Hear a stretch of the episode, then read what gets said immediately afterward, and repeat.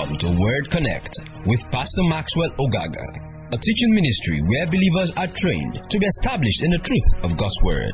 For more information and free downloads, please visit www.thepastormax.ng. Let's pray. Father, thank you because I'm anointed to teach. Thank you because your people are anointed to receive. And together our faith is built up in the knowledge of the person of Jesus. I pray that light and understanding, signs, wonders, and miracles will take place at the teaching of your word. In Jesus' mighty name we pray. All right, so we're going to go through this month. Uh, last month we did wisdom for living and all the things that you can use to plan for your life and all that. This month we're doing some theological series, so we're going to go through the scriptures patiently so you know what that means. You have to follow. And I want to talk about mastering Satan's deception. Mastering Satan's deception. And um, it's very important we understand what Jesus did on the cross. What did Jesus really achieve on the cross? Because if we're not careful, Christianity becomes just another religion. So uh, this person is a Muslim, this one is a Buddhist, this one is, uh, you know, an African traditional worshiper. I'm a Christian, and that's all there is to our Christianity. And what we what we do when you have that mindset towards Christianity is you're just trying to tick the boxes. Okay, so I paid my tithe this month. I went to church at least two times. You know, it's like when those two people were praying in the temple, and one of them said, Well, I paid my tithe, I don't do this, I don't do that. And you just tick all the religious boxes. And if you grew up in a Christian home, you know what to do, you know, to tick all the religious boxes. And Christianity is not life, it's, it's not a life. It's, it's almost like it's one of the things. And that's why certain times, certain things in our faith can be optional for us because we just feel, yeah, it's one of those things.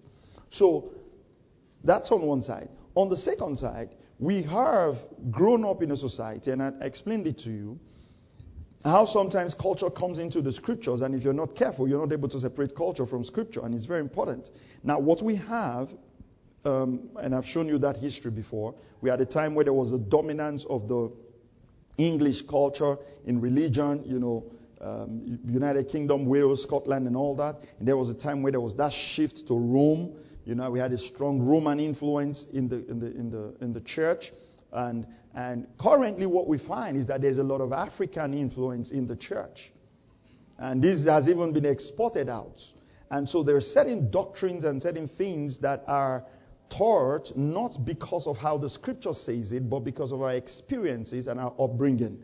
And so um, certain teachings began to come out of the scriptures based on, you know, a lot of African magic uh, movies that both pastors have also consumed. So they needed to find teachings to suit that. And what you find out from the scriptures is that it's completely different from what the Bible paints. I've done a series, a four part series on overcoming the devil. It's something you need to go and listen to if you don't have that background into what we're saying. We must understand that when Jesus came and he went on the cross, something was accomplished for the child of God. A major event took place in redemption. Something actually happened when Jesus went on the cross. And what Jesus did on the cross, very importantly, was to strip Satan of its power. Satan does not have any power. That is fundamental. But you say, yeah, but what about all these things that are happening? We're going to see why they happen. If Satan still has power, then why did Jesus come? If we cannot overcome Satan, then why did Jesus come? What authority do we have on the earth to exercise over the forces of wickedness if they their powers were not taken from them. So we are almost being raised in a church where it's almost like God and the devil are, you know, on this side. Right? So um, is it opposite and what's that? Opposite and what? What's words and opposite, right? Yeah. Right? So you have you know, black, red, this, that, God, Satan. And that's an insult. It, it, it's actually an insult. And that's why you see that our testimonies are not testimonies until Satan is the backdrop with which we paint it. Say, you know, praise the Lord. Satan was holding my neck. You know, he was holding my neck. Satan said, I will not breathe. I say, no, no, I'm a child of God. I will breathe. And I breathe. Thank you, Jesus. So you, you realize that our Christianity is, is, not, is not effectual until the powers of Satan um, is brought to force. So the, the, the strength of God is always tested against the backdrop of the, of the, of the work of Satan, and it's faulty. It's not only faulty, it's insulting. Not only is it insulting, it is demeaning on God. And so we have to pray at midnight because that's when witches fly. And then when we pray, we have to do things. And, and before you realize, we are almost becoming uh, traditional worshippers again, and you will hear statements such as, You don't even know what pe- wicked people are doing. Do you know the sacrifice wicked people do so that they will become rich? Even you, as a Christian, you must also do the same sacrifice. No. We are not in competition with ritualists of how much sacrifice needs to be done. There is a sacrifice that has been done for the child of God that all the child of God needs to do is to believe. Say amen. amen. Because what is happening now is we are returning back to what God saved us from. We are entangling ourselves again with the yoke of bondage. And so truth that should be liberating becomes binding. So something is wrong with your life. The first thing you are tracing is generational curse. You are not asking your mother, when you gave birth to me, what happened? Did something fly around? I mean, your mother is tired of your stories. Just say, I think a bird flew. Say, ah, I knew it. Colossians chapter 2, verse 13 to 15. Colossians chapter 2, verse 13 to 15. I pray I can finish, but come with me. Colossians chapter 2, verse 6. Therefore, as you have received Christ Jesus, the Lord, so walk in him. What should you do? Walk in him. So Christ Jesus is not just a person who came into your life. Is an expression of a life that you can walk in. Then he says, having been firmly rooted and now been built up in him and established in your faith, just as you were instructed and overflowing with gratitude. Look at it. See to it, ensure that no one takes you captive. Pay attention to that word. No one takes you captive through philosophy Pay attention to that. That's very important. That means a man can be taken captive by philosophy. Okay. That no man takes you captive by philosophy and empty deception. Pay attention to those two words. According to the tradition of men, according to the elementary principles of this world, rather than according to Christ. So he mentions three things there. He mentions captivity can come through three ways. Number one, the philosophy and the empty deception according to the tradition of men. And the Bible says you make the word of God of no effect by your tradition. All right, let's read on. That's even know where I'm going. For in him all the fullness of deity dwells in bodily form. And in him you have been made complete. And he is the head over all rule and authority. Pay attention to that. The Bible says, in Christ dwells the fullness of the Godhead bodily, and in him you are complete. And he is the head over all rule and authority. Now, if he is the head and you're complete in him, what position does that put you? It puts you as the one who's got authority. The, the believer is not a victim. Can never be a victim. The child of God is never a victim. Now go on. Verse 12. Uh, verse 11. And in him you were all circumcised with the circumcision made without hands in the removal of the body of the flesh by the circumcision of Christ. Having been buried with him in baptism in which you were also raised up with him through faith in the working. And I tell you, this is not water baptism. Right? This is our identification with Christ. And we need to emphasize that. We need to emphasize that. This is our identification with Christ in and through the work of the cross. Now, Verse 13. This is where we're going. When you were dead in your transgression and the uh, uncircumcision of your flesh, he made you alive together with him, having forgiven us all our transgressions. Verse 14. Having cancelled out the certificate of death. Now, what is this certificate of death? What was Paul referring to here? Paul was referring to um, the, the, the whole episode of Adam. When man fell under the justice system of God, we were sinners, doomed for hell, had no eternal life in us. And a price had to be paid. The claims of justice demanded that blood had to be shed for us to come into redemption. That was the debt we owed. The wrath of God was upon the human race. You see, we must not take lightly what Jesus had done for us on the cross. We must not crucify the, the Son of God afresh because of our traditions. Christianity for us must not just become another religion. It's something that costed the blood of His Son. The whole of heaven stood still at the cross so we can become new creatures in Christ Jesus.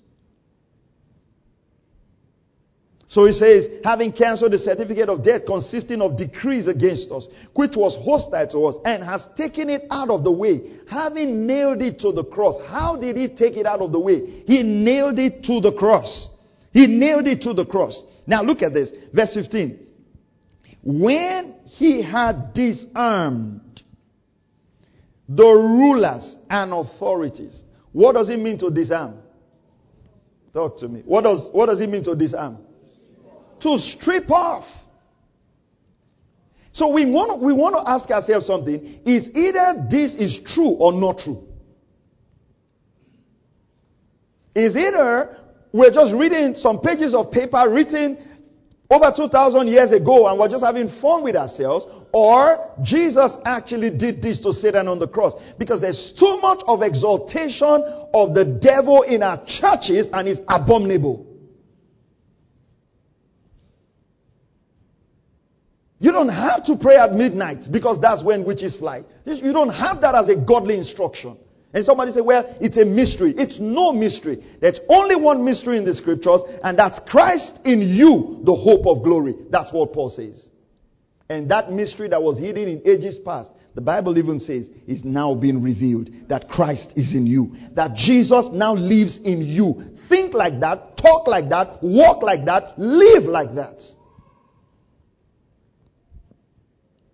You have to take out the concept of your mind that, you know, God is on the throne, sitting there, Satan is on his left hand, I don't know who is on his right hand, maybe your grandfather, and you're always feeling this distance between you and God. No, Jesus lives in you. Jesus went on the cross so he can live in you. Say amen. amen. That's better. When he disarmed the rulers and authorities, he made a public display of them, having triumphed over them. Triumphed over them. When Jesus went on the cross, he triumphed over rulers and authorities. Satan was disarmed. Praise God. I like the Wuest translation. He says, who delivered us out of the tyrannical rule of the darkness and transferred us into the kingdom of the Son of His love, in whom we have our liberation procured by the payment of a ransom. When Jesus died, He paid the price for our freedom. He paid the price for our deliverance. He paid the price for our health. He paid the price for our preservation. The child of God doesn't need to be under the, the domain and the rule of Satan. You don't even need to sin. Because he's giving you authority over sin. And I'll tell you this, whatever sin you commit, you are, it's something you want to do. Yes. Those say, oh, it's my weakness. I have tried. Mm-mm. The day you stand up and say, This is the last, it won't happen again. Because Jesus, because God even told Cain, He says, Sin is standing at your door. What did He say? He says, Master it. That's the Old Testament, even when Jesus had not died.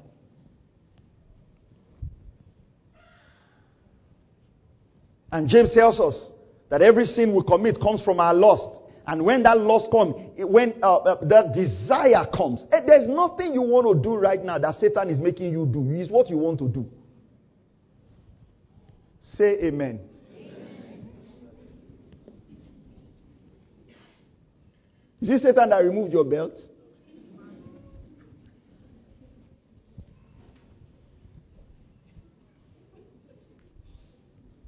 We just make Satan look so powerful. We're just powerless. Ah, I don't even know. I don't. No, no, no, no, no, no. Why are you thinking depressing thoughts? You chose to take those thoughts. When those thoughts of depression are coming, you as well have the authority to say, in the name of Jesus, God has done great things for me, and I choose gratitude. You're not as weak as you portray yourself to be. If not, the blood of Jesus was wasted. Satan can't just take your life. We don't know when anybody dies. Death will just come any day. Why? It's an appointment. And don't keep it. You can choose not to keep an appointment. Why? Because with long life, He will satisfy you and show you His salvation. You have more authority than you thought. For as you have spoken to my ears, so shall I do unto you. I place before you life and death. What did He tell you to choose? Choose life. Don't make it look like you cannot choose life. You can.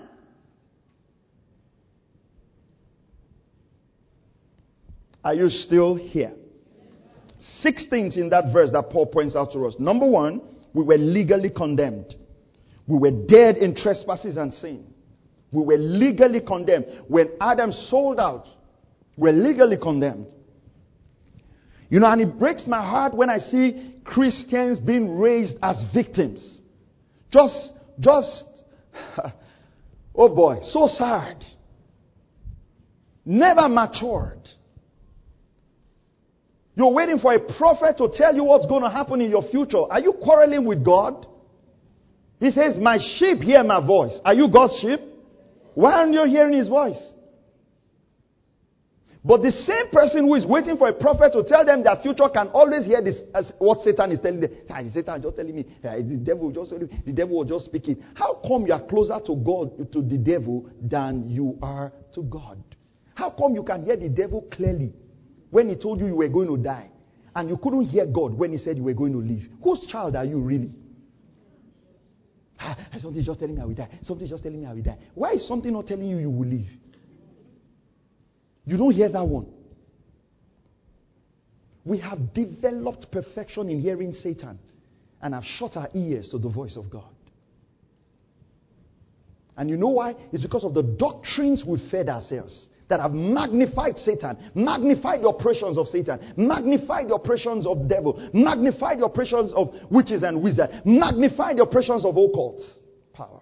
We've heard that long enough, and our faith is built up in that. Because faith comes by hearing, and hearing by the word of God, of course. But when you hear any other word, faith in that thing is built up. Are you still here? There is no witch on earth that can kill me. It's not a statement of faith, it's a statement of fact. If you are one, you can try it. There's, there's nothing. It's not even a prayer point. It's not something oh, we are, we are, pray, we are pleading the blood. Are, what, did they ask you to plead the blood? Eh, the Bible says, when you plead the blood, I shall pass over you. Read your Bible where? Was it Satan passing over or the angel of death in judgment that God was releasing over Egypt? That scripture is not for you. Mm-hmm. Are you hearing? Before you start pleading blood on tire, pleading blood on the blood of Jesus is too precious. If your tire is bad, buy a new one. Stop wasting eternal things out of um, spiritual foolishness. You were never instructed to plead the blood. Listen to me. You were never instructed. There is no New Testament scripture where the blood had to be pleaded. The blood was for your redemption. And now, because you are redeemed, your words carry power. You don't need to plead the blood. If you want to travel, you just say, I travel safely. And that's it. I'm back. Number two, the death was nailed on the cross. God took the long list, the record of sins, and put it in the hands of Christ and nailed it to the cross. So there is no legal right for Satan to oppress us anymore. The debt has been paid. It's like you're owing someone, right? And somebody comes and say, hey, how much are you owing that person? And says, 500,000 naira. And say, I've paid it. If that person comes again and wants to hold you, what would you say? Your confidence should be high if you are sure the debt has been paid. If we are sure Christ actually nailed our debt to the cross, our confidence should be high. Are you hearing what I'm saying? Because you know what's happening to us in Christianity again? We are going back to fear based Christianity. Yeah. And it's simple. If we bring out food now and say, let's eat, there's some of you that will not eat. Because you think, even me, I want to kill you. yeah, you don't even trust me. Ah, let's eat together. I will take it at home. Take it at home. They say, ah, that's our one church in Aba. They just finished eating. The woman's stomach was just. You are afraid of me. You won't eat food that I gave you.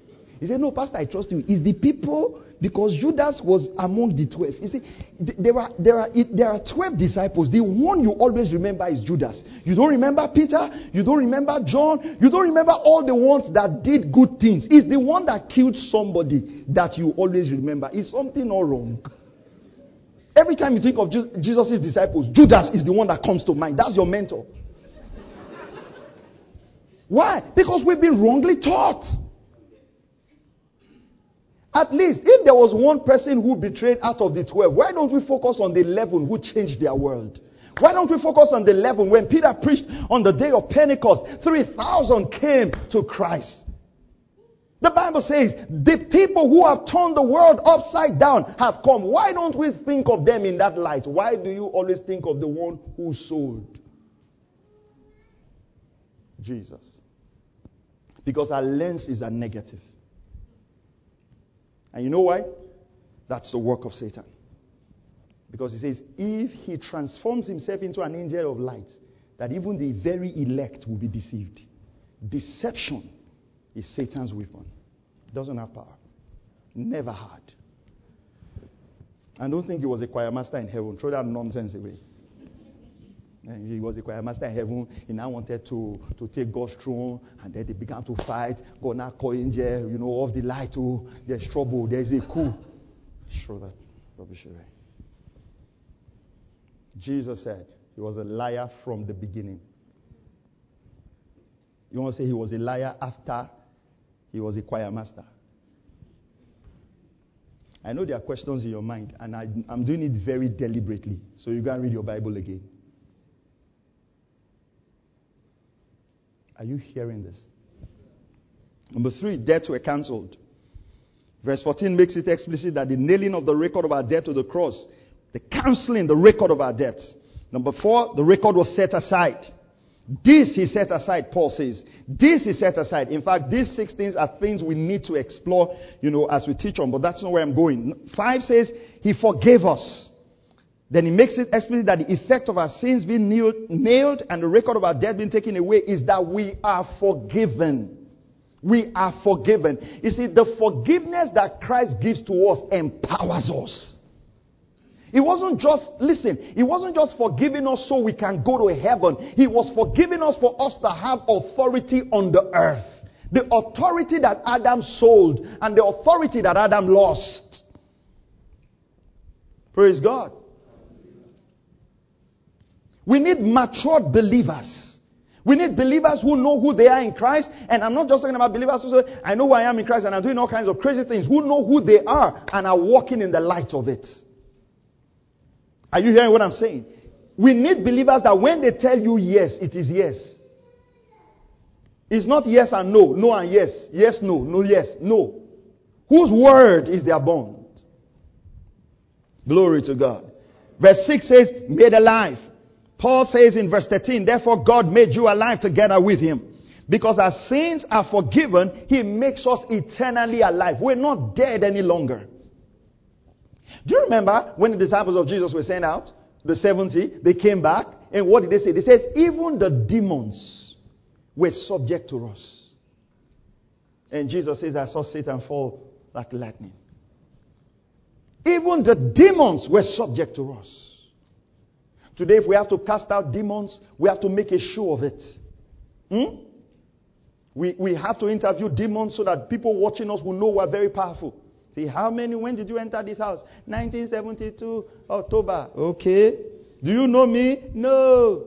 What do you see? I see fire. Okay. And you are enjoying the show that your man of God is powerful. All of you are jokers. You know what? You don't have what to do with your time. If you were a serious person, you will not sit in a service for six hours where they are interviewing somebody who is lying. I will show you from scripture. The Bible says the nature of Satan is lie. That means he does not have the capacity to tell you the truth. That thing you just heard is also a lie. Is it that you want to believe your prophet or you want to believe the Bible? It's left for you. And so we are kept in church for hours watching movies. You are casting out demons, someone is vomiting. You are doing it. If you vomit here, you will pack it you will replace the rug and the demon will leave. You and that demon will ensure the place is clean, neat, air freshener. When you are done, then we'll deliver you. You can be delivered without vomiting. And we have doctors here. If you have this, they can give you medicine, not for make you from. I mean, where do we get all these things from? And all because one man wants to show he's very anointed. Listen, my role is not to show you that I'm anointed. My role is to show you that you are the son of God, that Jesus died for you, and the same authority I have, you have it also, and you can use it wherever you are. That's my function. To make sure you are matured, not to make sure you're dependent on me.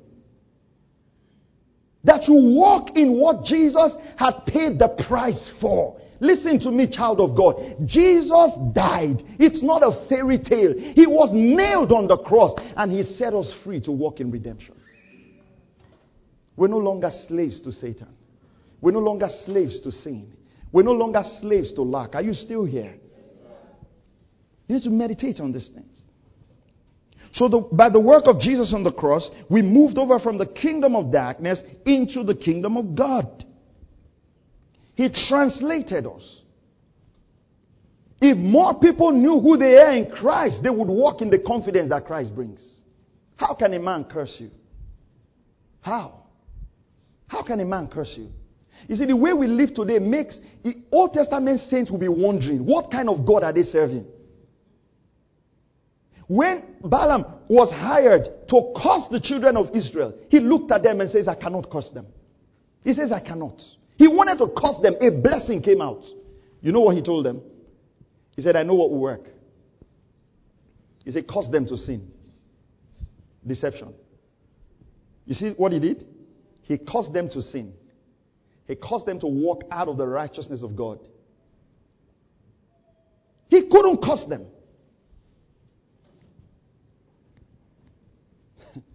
There are preachers who even curse today. And I wonder, why they're cursing? Because bitter water and sweet water cannot flow out of the same stream.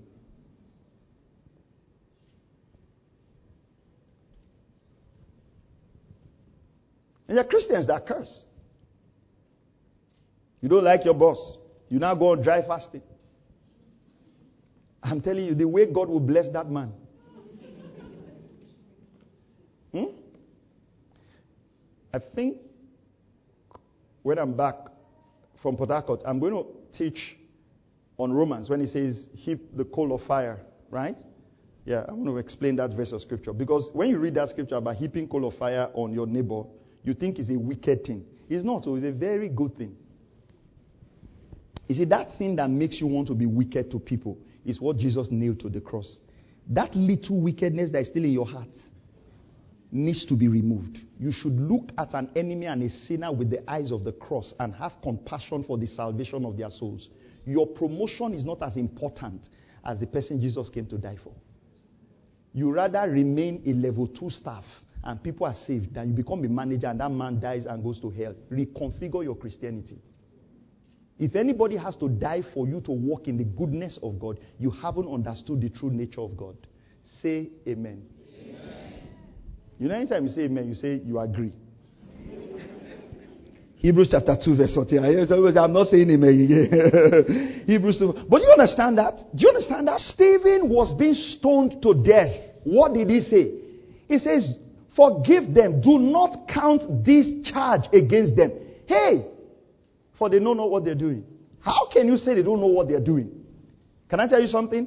Stephen was not a disciple that walked with Jesus. Jesus said that same thing on the cross to those who persecuted him.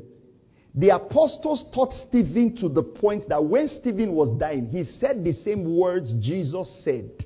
He was well taught. You know, if someone is stoning us to death now, eh? Forgive them is not the first prayer here. As you are stoning me, your great grandchildren, somebody will stone them. Your children, I mean, we, we, we will extend the course. He said, Did you stop in grandchildren? He said, No, he said, Add two more generations. Okay. and then your pastor will say, If I be a man of God, as they have stoned you, they will stone. I mean, I mean, all our powers are evil. We just boast in death, wickedness, chaos. Is that guy left my church since he left my church and left my coverings. He has not been able to pay his rent. What do you gain from the suffering of another human? Just to add to your number in church? Doesn't make sense. If you truly love the people, you want them to do well. Unknown to us, our doctrines have fostered hatred and wickedness in our heart that we need to repent of. Are you still here? Hebrews 2:14. Hebrews 2:14. Look at this. Look at this. Look at this. Hebrews 2:14. Thank you, Lord Jesus. Look at this. Interesting. Therefore, since the children share in flesh and blood, he himself, talking about Jesus, he himself likewise also partook of the same. That means Jesus had to become flesh and blood, that through death he might render powerless. What, what did he do? Let's say it loud and clear. Render what? Render what? Is this the word of God? Do we agree with this? What did he do to Satan? Render powerless him who had the power of death. That is the devil. Child of God, what did Jesus do to Satan? Rendered him what? I didn't hear that. He rendered him what? Can we shout that loud and clear? What did he render Satan? Pa- do you agree with this?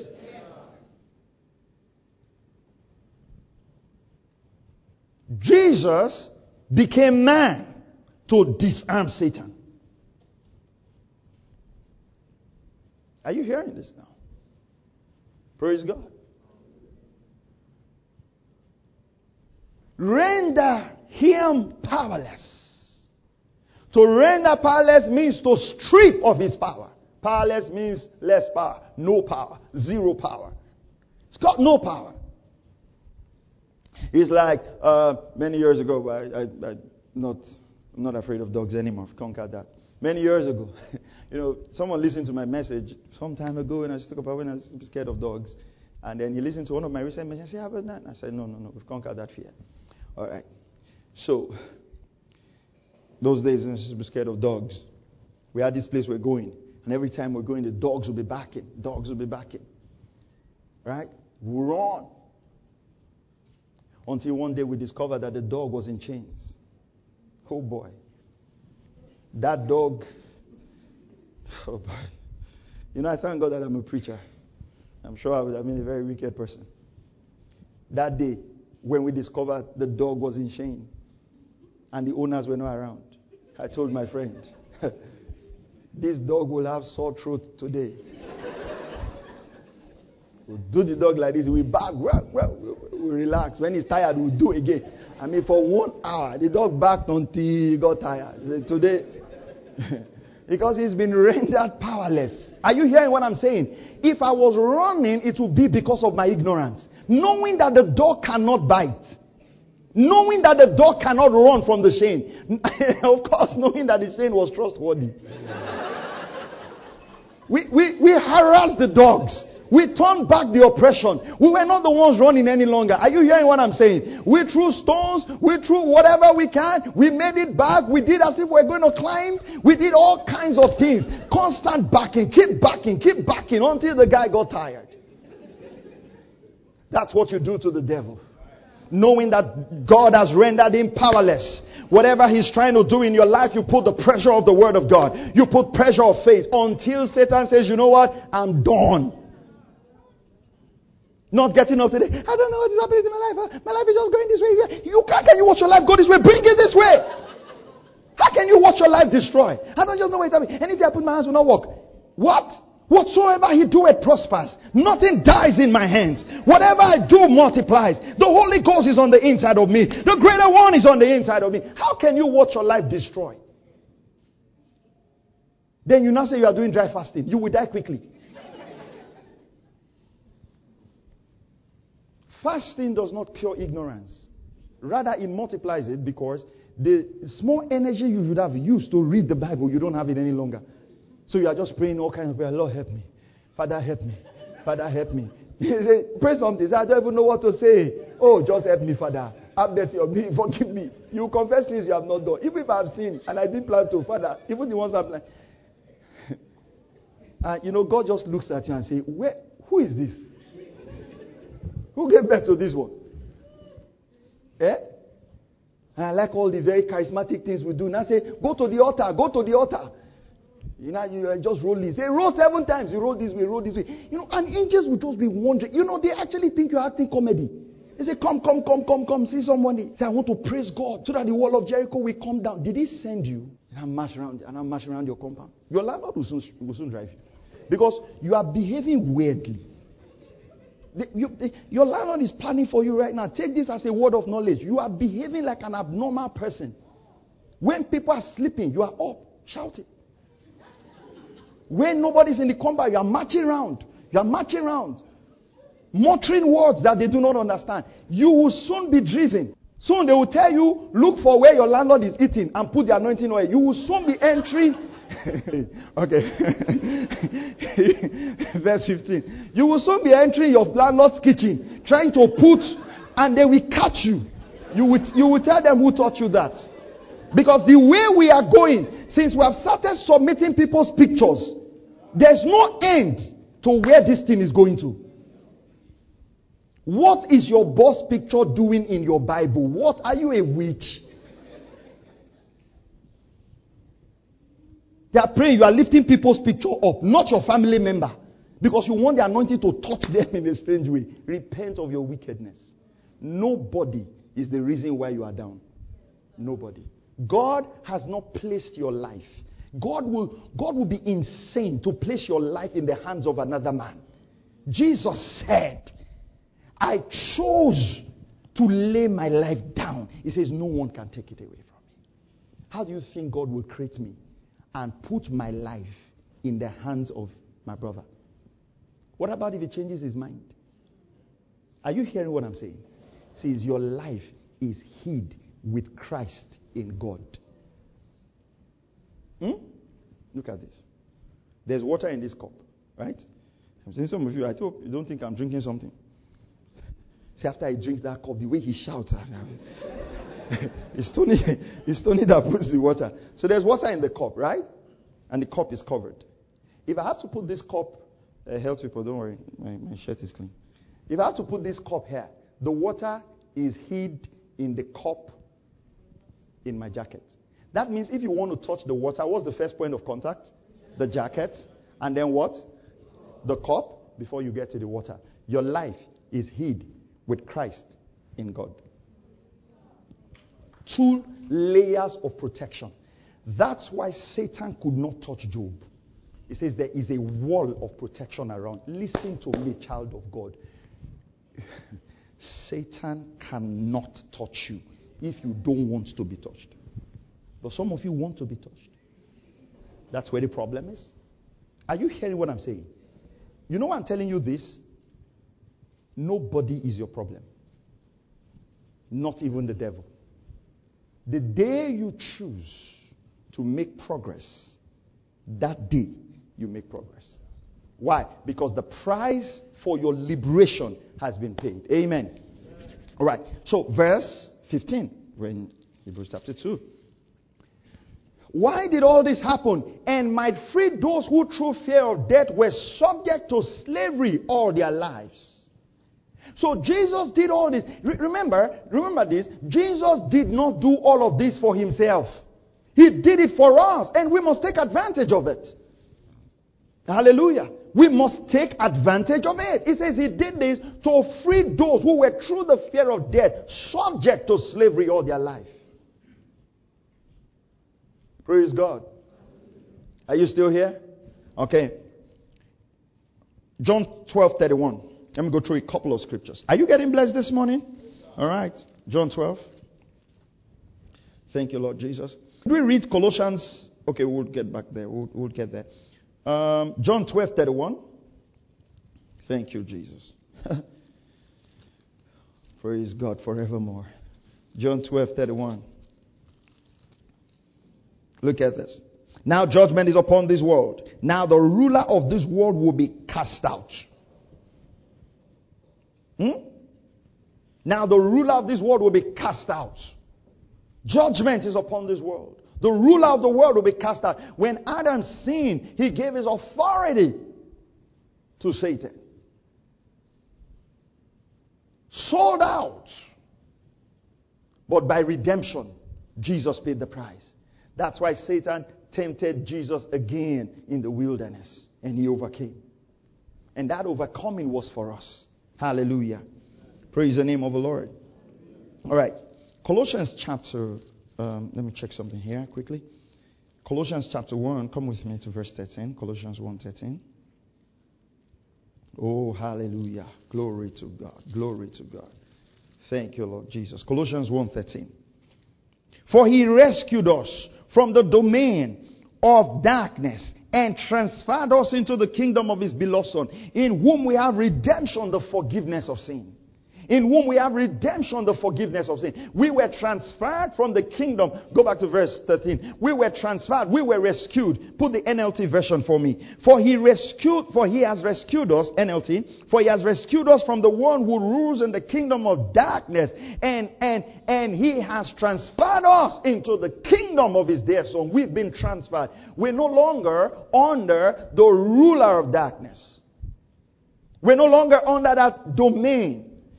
Lightfoot translation say, yes, by strong arm, he rescued us from the lawless tyranny of darkness, removed us from the land of our bondage, and settled us as free citizens in our new and glorious home, where his son, the offspring and the representative of his love is king.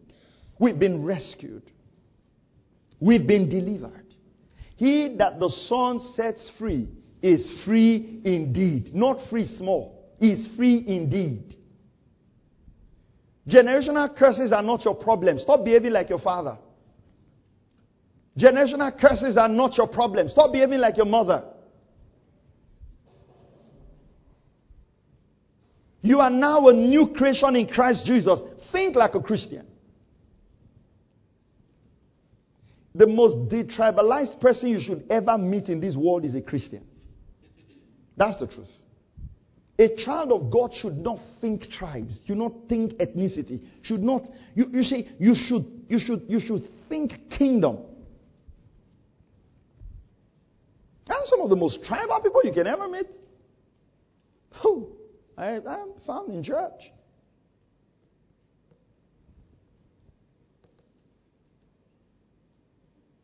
I go to several nations of the world to preach, and I've stayed in people's home, eaten in people's home. They've taken me in like brothers and families, done stuff for me, all because of Jesus.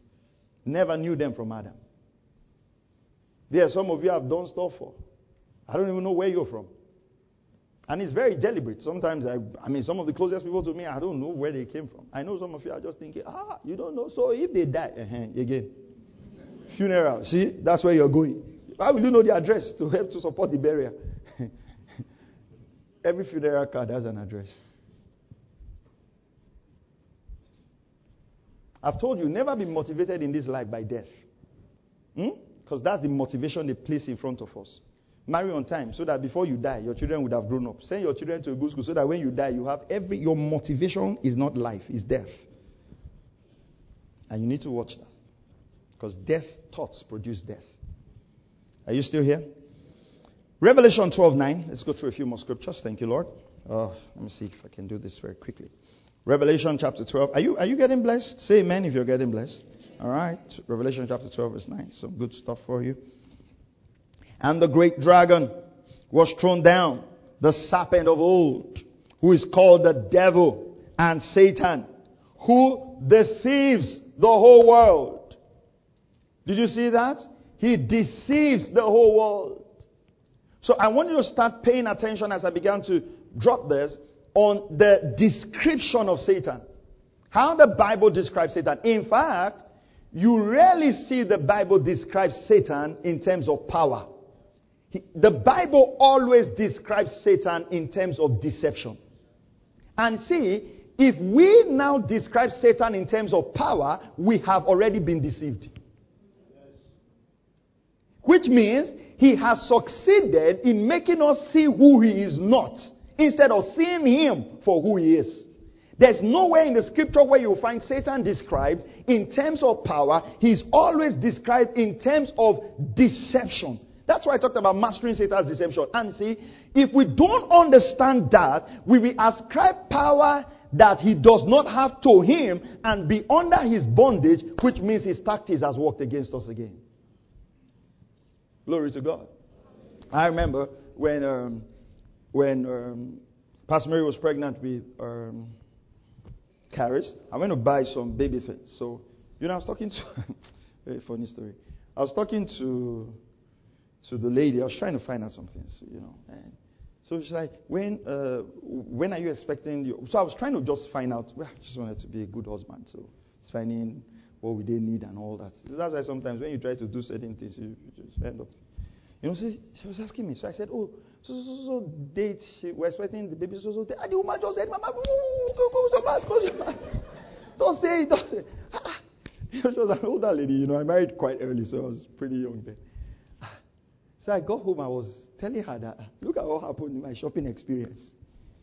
I say, ah, don't tell when you when your wife will give birth so that people will not know and go and hope. What is it now?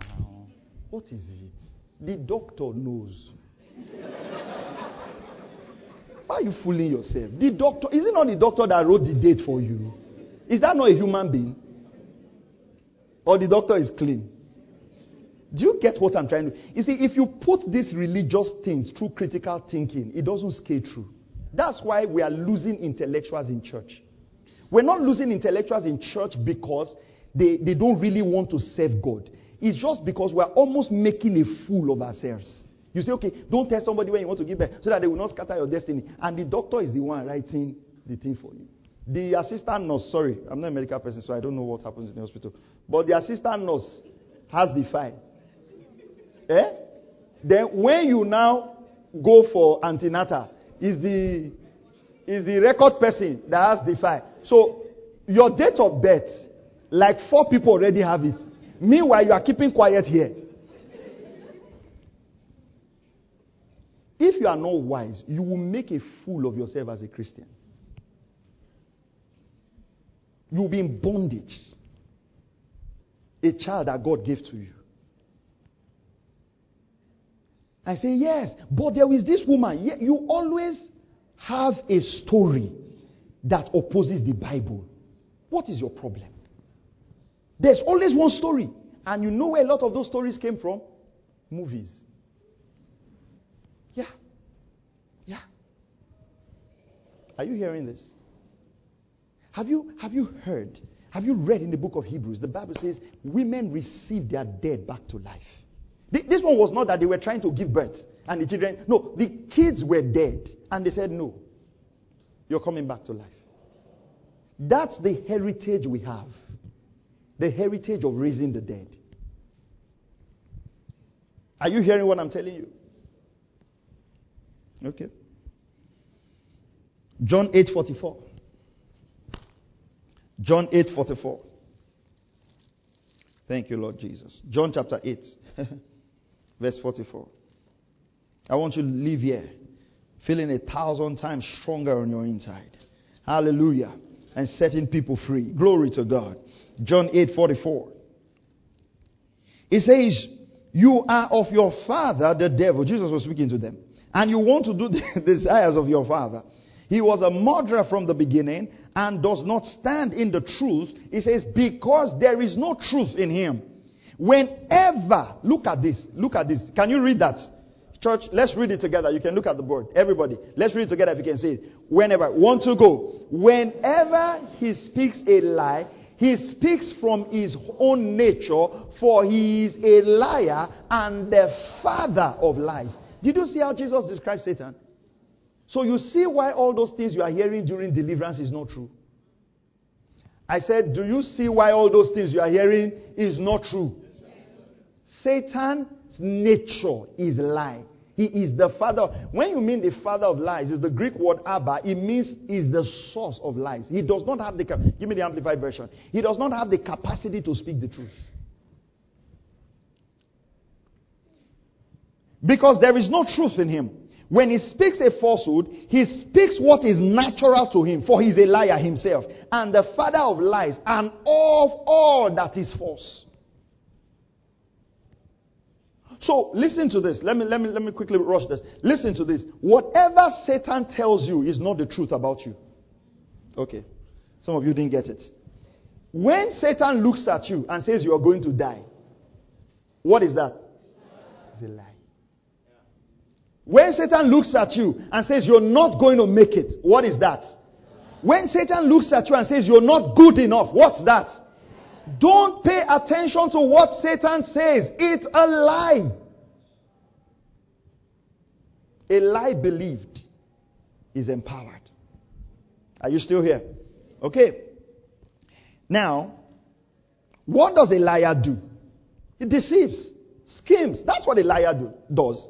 If, for instance, uh, uh, somebody lied to you and took a lot of money from you, a, a liar, um, let me put it this way when you say armed robbery, right? Armed robbery is armed robbery. You understand what armed robbery is? Okay, it's only me that knows what armed robbery is. Do you know what armed robbery is? Mm-hmm. Do you know what kidnapping is? Okay. So you all you all have to do that with not you, but they all have to do that with what? With arms at some point, right? Forcing you to give your precious possessions. You know what 419 is? Do you know what 419 is? Do you know what Yahoo Yahoo is? Don't pretend like you don't know. What's it called? Scam, fraud, swindling. How does that work? Intellectual deception. You should be the pastor of this church.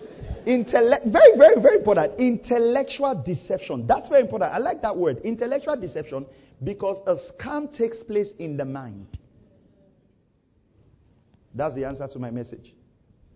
What Satan does is intellectual deception. Deceives you in your mind. That is why the antidote to mastering Satan is Romans 12. Be transformed by the what? Renewing of your mind. And that is what Christians don't want. There is there are 66 books in front of you. You won't read it.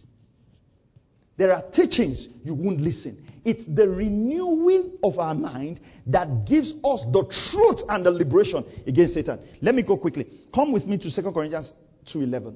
2 Corinthians 2:11. Don't forget that word, intellectual deception. Right? Second Corinthians 2:11. And if you've ever been scammed, all right, or if you have ever scammed someone, whatever side of the equation you fall into, you will realize that it is you give them a bait. And conversation starts. Discussion starts. Letters are exchanged. Word starts. What's happening? And that's how Satan deceives people. Conversation. What happened to Eve in the garden? Did God really say? And Eve said, Ah, I was even thinking. And conversation started. How does Satan get into our heart? Throws a word. You respond. Converse, what's happening? Your mind. You are just reasoning. You reason this, reason this, reason out of the will of God. Reason, reason, reason, reason. Before you know, you've bought his lies. Praise God. Second Corinthians 10, uh, 2.11 I said, please. Second Corinthians 2.11. Look at what it says. It says, so that no advantage will be taken of us by Satan. Look at the word advantage. So that no advantage will be taken of us by Satan. For we are not ignorant of his schemes. Give me the NLT. Give me the NLT. It says, so that Satan will not outsmart us. What is the word outsmart? What, what, what comes to mind when you talk about outsmart? Okay, where does where does the word smartness play? When I say someone is smart, what, what do you think I'm talking about? The mind, right? Come on. Those of you in this Baptist church, are you here? All right. You're not saying anything. Are you here? Are you here? That's better. Okay, where does smartness take place? Mind. So if I say somebody is smarter than you, what am I referring to? Am I referring to their power? Am I referring to their weight? Am I referring to their height? What am I referring to? So if the Bible says that Satan will not outsmart us, what do you think Paul is referring to? Mind. For we are not, for we are familiar with his evil schemes. Now that word, that word, um, schemes, it's the Greek word that speaks of, it's called noema. It speaks of thought and mind. It's used only six times in the scripture, right? It speaks of mind, speaks of thought, speaks of design, speaks of plot right? It's used six times in the scripture. It's used in 2 Corinthians 2.11, where talked about so that we're not outwitted by Satan, for we're not ignorant of his designs. It's used in 2 Corinthians 3.14, but their minds were hardened. That word mind there. Um, it's used in 2 Corinthians 4.4. The God of this world that blinded their minds okay, is used in 2 Corinthians 10 15. We destroy arguments and every lofty opinion raised against the knowledge of God and take every thought captive. It's used in 2 Corinthians 11 3. But I'm afraid that as the serpent deceived Eve by his cunning, your thoughts will be led astray from a sincere and pure devotion to Christ. It's used in Philippians 4 7. And the peace of God, which passes all understanding, will guard your heart and mind Listen to me, child of God. If you want to win victory over Satan this year, your mind is key. Your mind is key. All right. So, two scriptures, then I'll close here. Or three scriptures, and I'll close here. Okay, so because of our time. First Timothy 2:14. And Adam was not deceived. And Adam was not deceived, but the woman being deceived was in transgression. So we understood that what happened in the Garden of Eden was deception. Was deception. And the deception came by play of words. Came by play of words. Okay? Now go to 2 Corinthians 11 3. That's, that's 2 Corinthians chapter 11 and go to verse 3. It says, But I'm afraid that as the serpent deceived Eve by his craftiness, Paul writing again, your minds your minds will be led astray from the simplicity and purity of devotion to Christ. This is Satan's tactics. It takes us from the simplicity and the devotion to Christ to the finished work of Christ. Your mind is led astray. Just as Eve was deceived. How was Eve deceived? The scriptures were twisted. The scriptures were twisted.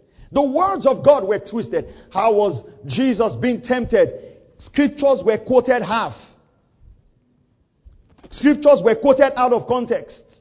That's why I tell you, understanding proper interpretation of scripture is big.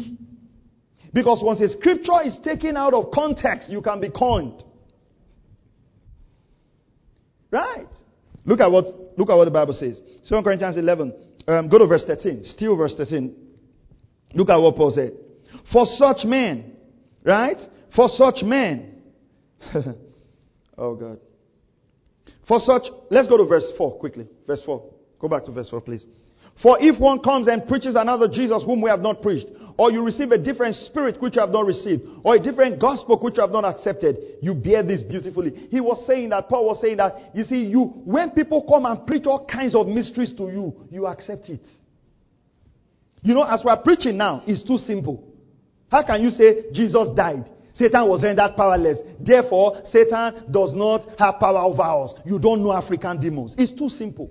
But if a man comes here and say, I want to tell you about seven ways to free yourself from intergenerational ballastic curses, say, hey, this is this is this will be heavy. Say, number one, trace your father's roots. Say, mm, I've never seen it like that before.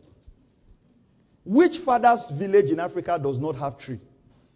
Which father's village in Africa does not have a pot? A little knowledge of history will tell you that all our fathers had pots.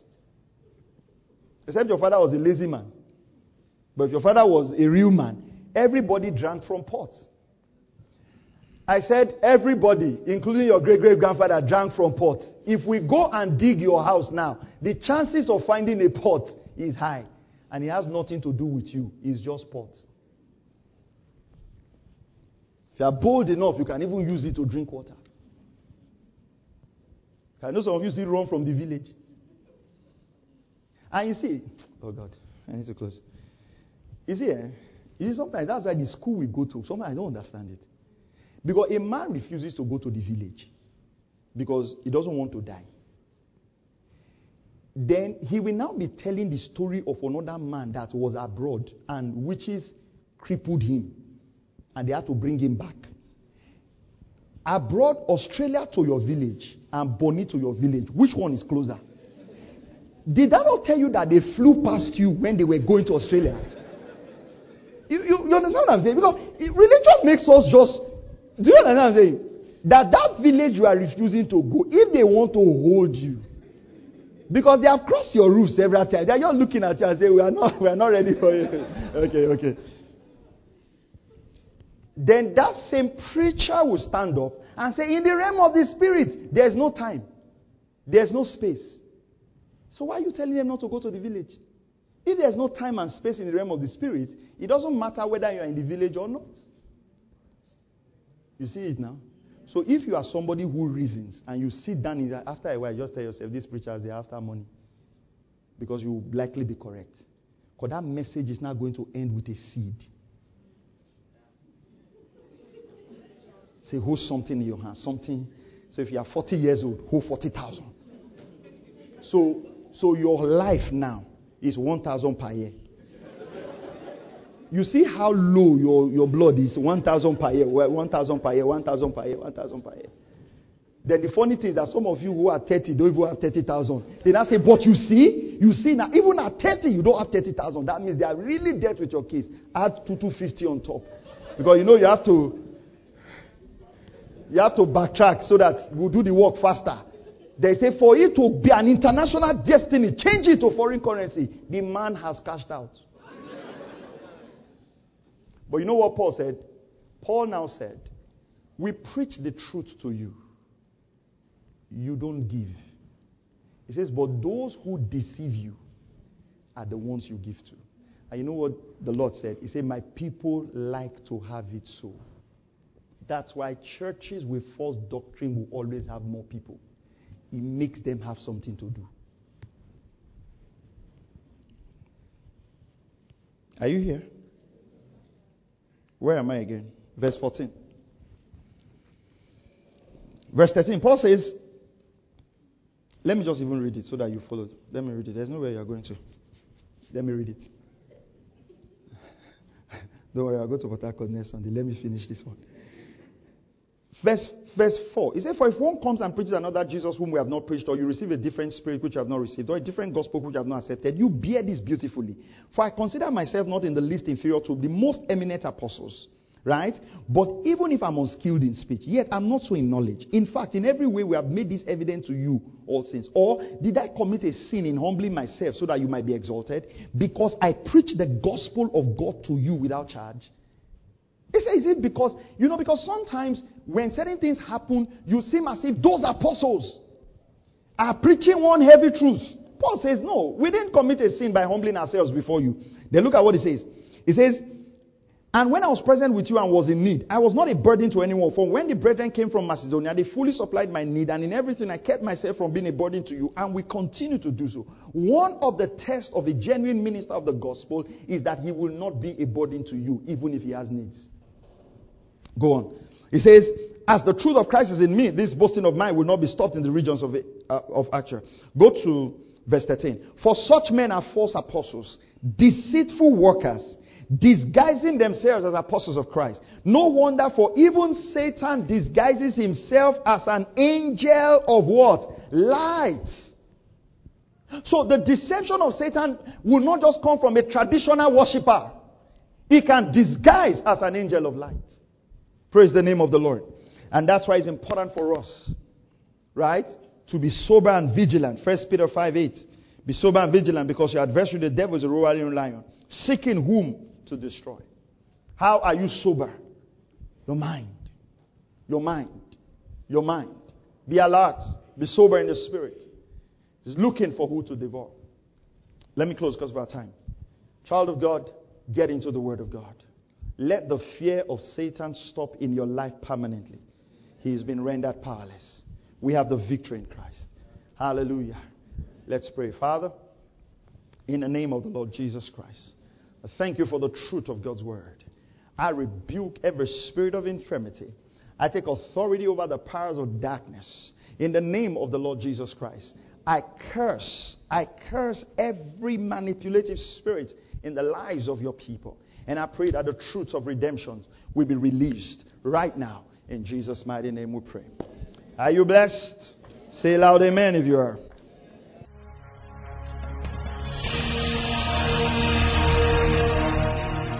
Thank you for listening to Word Connect with Pastor Maxwell Ogaga. We encourage you to share this message with your friends and loved ones. For more information and free downloads, please visit www.pastormax.ng. We would like to hear from you. Send us an email info at pastormax.ng or you can call 0805 888 7575. God bless you.